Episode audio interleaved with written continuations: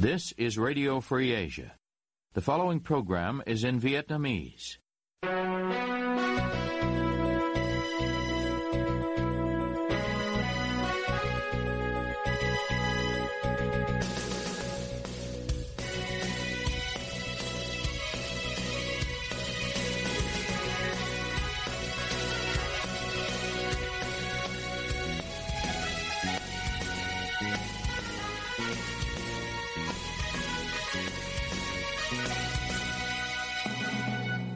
Đây là Đài Á Châu Tự Do, phát đi từ thủ đô Washington, D.C., Hoa Kỳ. Toàn ban cùng Nguyên Lam xin kính chào quý thính giả.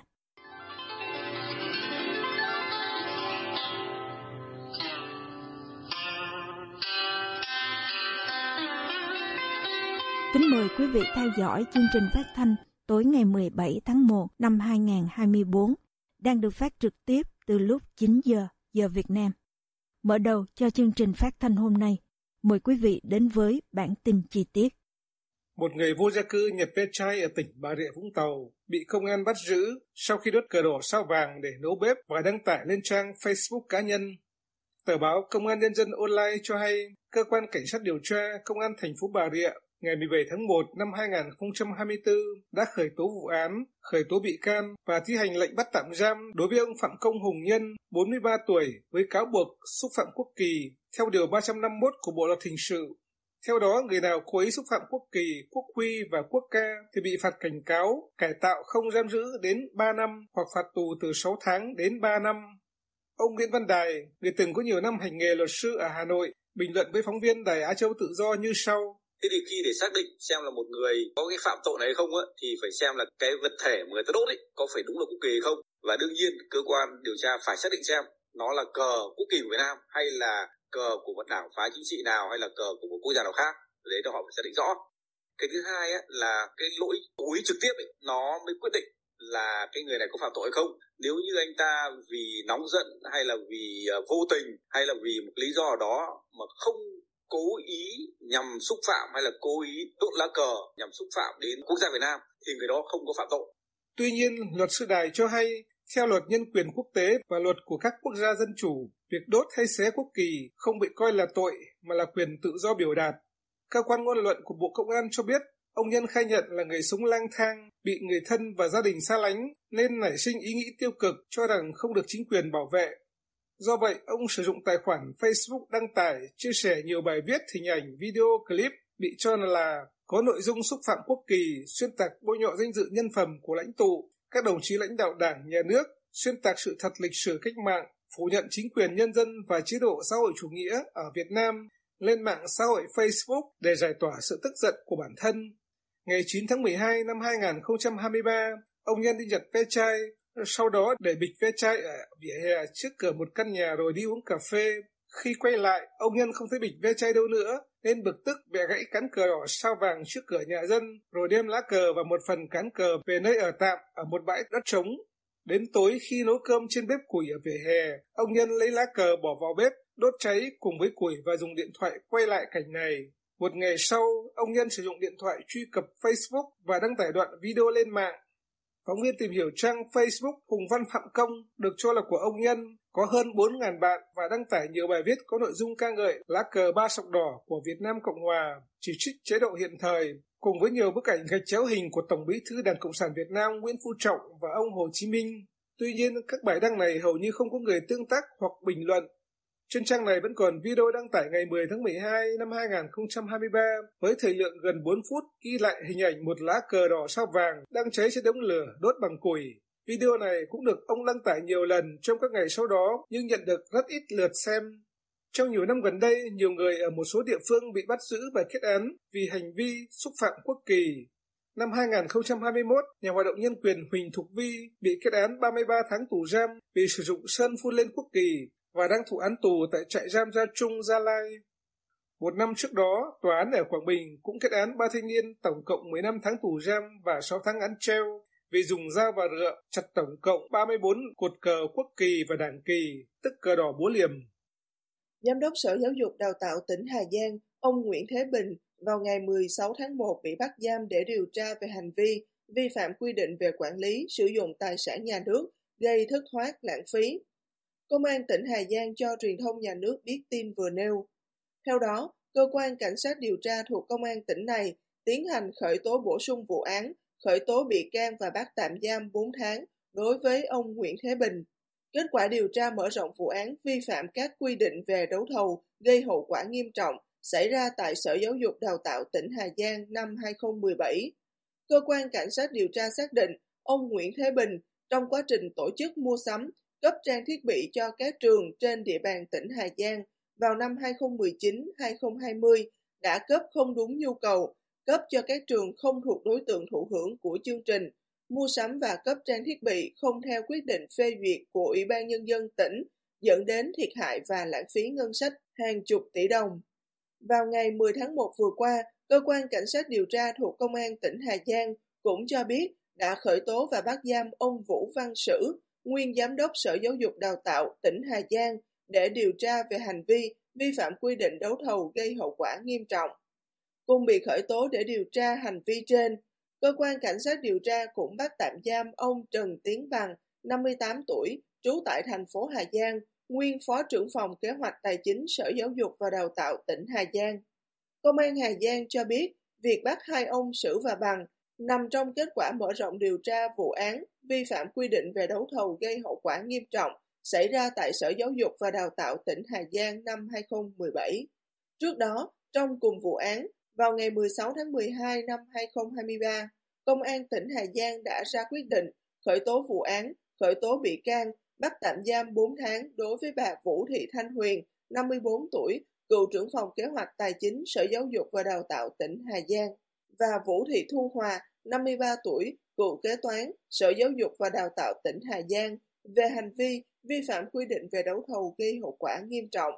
Kết quả điều tra xác định, từ năm 2017 đến năm 2020, hai bà Huyền và Hòa đã can thiệp bất hợp pháp vào hoạt động đấu thầu mua sắm tài sản cho các trường phổ thông dân tộc bán trú, trường điểm trường tiểu học, trung học cơ sở công lập có học sinh bán trú, gây thiệt hại cho ngân sách nhà nước với số tiền lớn. 15 tỉnh trên cả nước có văn bản yêu cầu chính phủ trung ương cấp gạo cứu đói cho người dân trong tỉnh vào dịp Tết âm lịch sắp đến và mùa giáp hạt. Bộ Lao động Thương binh và Xã hội Việt Nam cho truyền thông nhà nước biết thông tin về nêu ngày 16 tháng 1. Danh sách cụ thể các tỉnh gồm Sóc Trăng, Cà Mau, Cao Bằng, Bình Định, Gia Lai, Quảng Bình, Nghệ An, Bạc Liêu, Đắk Nông, Ninh Thuận, Đắk Lắk, Hà Giang, Con Tum, Bắc Cạn, Bình Phước. Tổng số gạo đề nghị là gần 14.200 tấn để cấp cho hơn 181.000 hộ dân với gần 936.000 nhân khẩu thuộc 15 tỉnh vừa nêu. Trong số này hơn 11.500 tấn để hỗ trợ cứu đói Tết và hơn 2.600 tấn để hỗ trợ cứu đói giáp hạt. Bộ Lao động Thương binh Xã hội cho biết, tính đến ngày 10 tháng 1 vừa qua, chỉ mới có tỉnh Sóc Trăng được Thủ tướng Chính phủ ký quyết định hỗ trợ hơn 3.500 tấn. Dự án chuyển đổi chuỗi giá trị lúa gạo, ứng phó với biến đổi khí hậu và phát triển bền vững tại khu vực đồng bằng sông Cửu Long, gọi tắt là TRPC theo tiếng Anh, với khoản tài trợ 16 triệu đô la từ Đại sứ quán Australia được chính thức công bố. Truyền thông nhà nước loan ngày 16 tháng 1 cho biết dự án do Tổ chức Phát triển Hà Lan FNV phối hợp với Bộ Nông nghiệp và Phát triển Nông thôn Việt Nam và Sở Nông nghiệp và Phát triển Nông thôn ba tỉnh An Giang, Đồng Tháp, Kiên Giang triển khai cho giai đoạn từ nay đến năm 2027. Dự án sẽ hỗ trợ chuyển đổi sang sản xuất lúa phát thải thấp ở khu vực đồng bằng sông Cửu Long với trên 200.000 hecta. Dự án có nhiệm vụ góp phần thực hiện đề án phát triển bền vững 1 triệu hecta lúa chuyên canh chất lượng cao và phát thải thấp gắn với tăng trưởng xanh khu vực đồng bằng sông Cửu Long đến năm 2030. Dự án sẽ khuyến khích bằng tiền mặt cho những người tham gia đạt được mục tiêu giảm phát thải khí nhà kính, cải thiện các phương pháp canh tác và chuỗi cung ứng.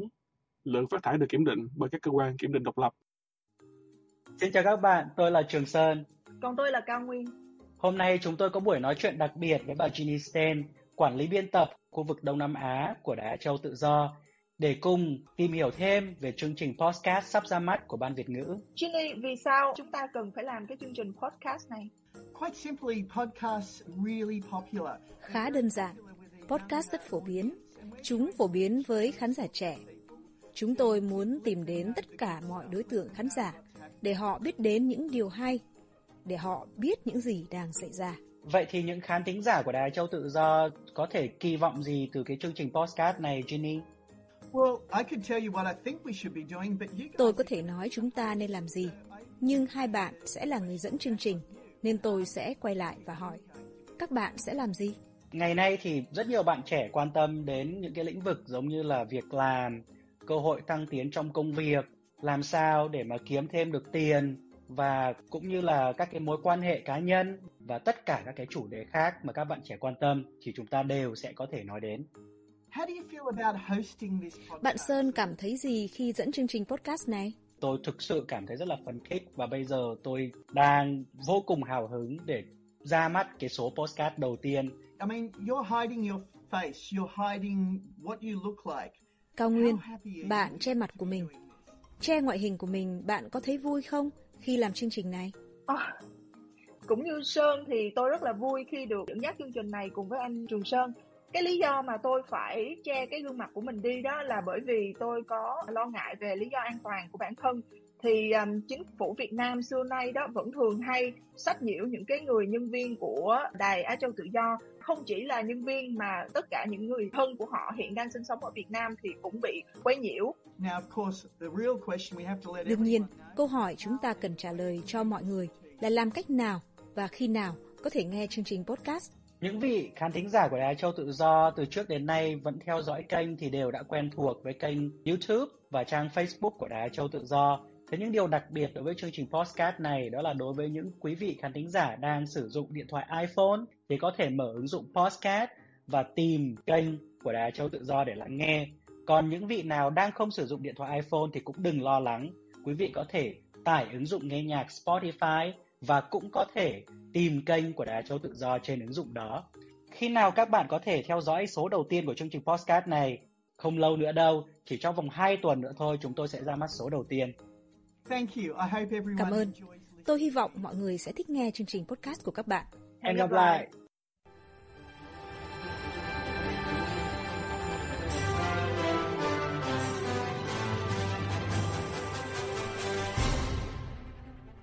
Quý tín giả đang theo dõi chương trình phát thanh của Đài Á Châu Tự Do. Ngoài các trang Facebook và YouTube, quý vị cũng có thể đón nghe các chương trình phát thanh của đài qua vệ tinh Intelsat 17 băng C ở 66 độ Đông và vệ tinh 19 băng C ở 166 độ Đông. Tiếp nối chương trình, mời quý vị đến với bài Danh hiệu nghệ sĩ nhân dân đặc thù của cơ chế xin cho do Diễm Thi thực hiện. Theo quy định của chính phủ, nghệ sĩ nào muốn được xét tặng danh hiệu nghệ sĩ nhân dân trước hết phải là nghệ sĩ ưu tú, phải đạt một trong các điều kiện. Có ít nhất hai giải vàng quốc gia, trong đó có một giải vàng của cá nhân, có cống hiến nổi trội, có tài năng nghệ thuật xuất sắc, thiếu giải thưởng theo quy định nhưng được hội đồng các cấp thảo luận, đánh giá là trường hợp đặc biệt, trình Thủ tướng Chính phủ xem xét, quyết định.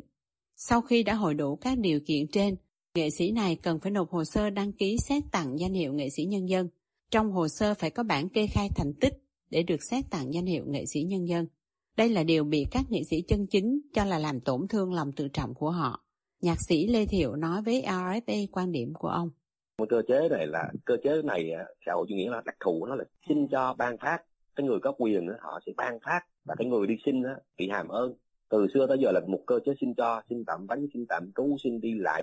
Cái gì mà ra chính quyền, mình đều là đơn xin hết. Từ cái chỗ mà cái cơ chế ban phát xin cho thì nó sẽ sinh ra là bè phái định bỏ nhau à, phải định bợ người ta để người ta mới cho. Thành là cái chính cái danh hiệu đó nếu mà những người nào mà người nghệ sĩ nào mà có lòng tự trọng họ không màng cái danh hiệu đâu nó là một cái danh hiệu hảo họ chỉ làm việc bằng cái lương tâm nghề nghiệp của mình cống hiến cho khán giả làm cho khán giả hài lòng mà không có làm gì trái với lương tâm nghệ thuật là họ cứ vậy thế là họ phục vụ cho đời sống thôi.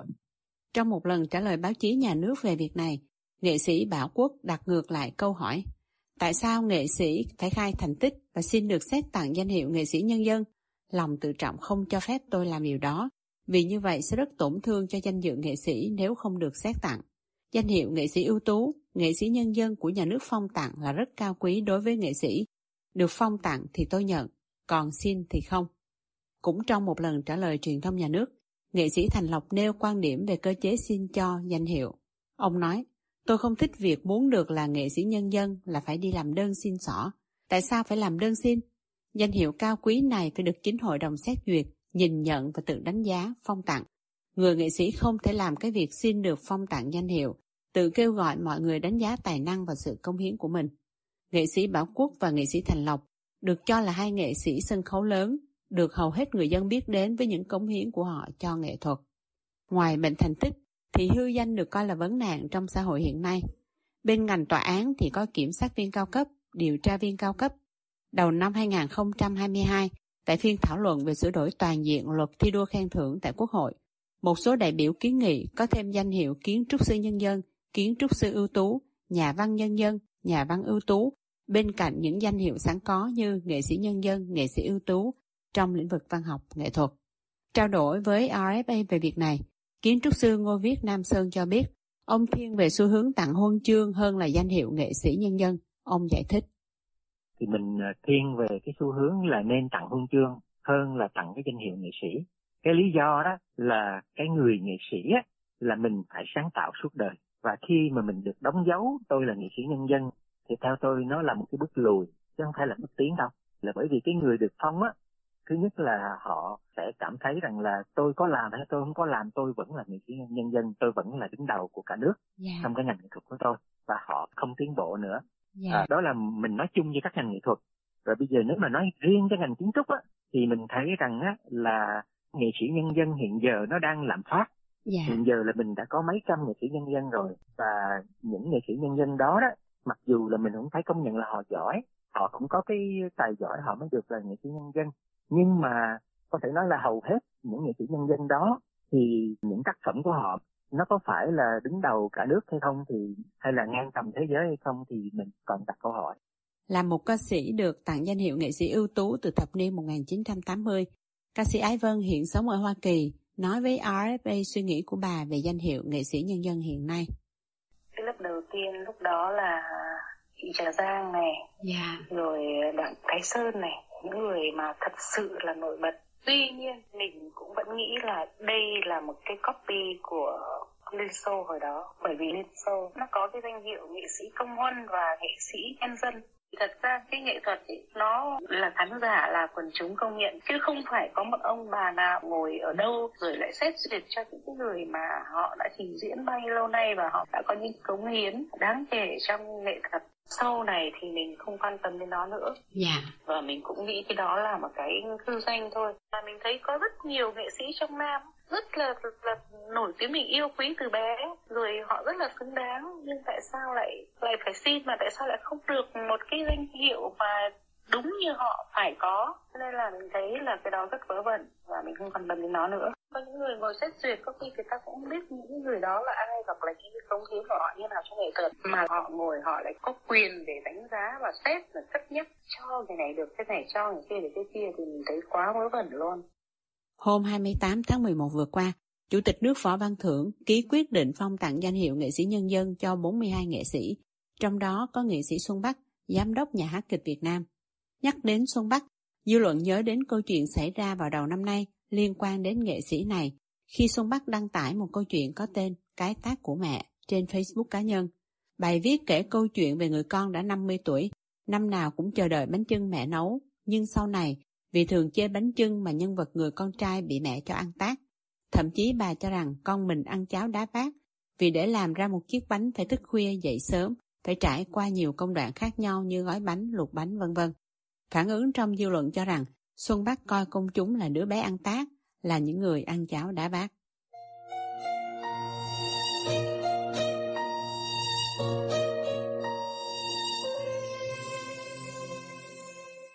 Quý tín giả vừa theo dõi chương trình phát thanh tối ngày 17 tháng 1 năm 2024 của Ban Việt ngữ Đài Á Châu Tự Do. Ứng dụng tin mới RFA trên điện thoại thông minh và podcast cũng có thể giúp quý vị theo dõi các chương trình tin tức thời sự bằng video hay audio của Đài Á Châu Tự Do. Quý vị quan tâm đến chương trình, xin gửi email về địa chỉ vietweb avongrfe.org. Toàn ban cùng Nguyên Lam cảm ơn quý vị đã đến với chương trình và hẹn gặp lại quý vị vào chương trình ngày mai. You have been listening to Radio Free Asia.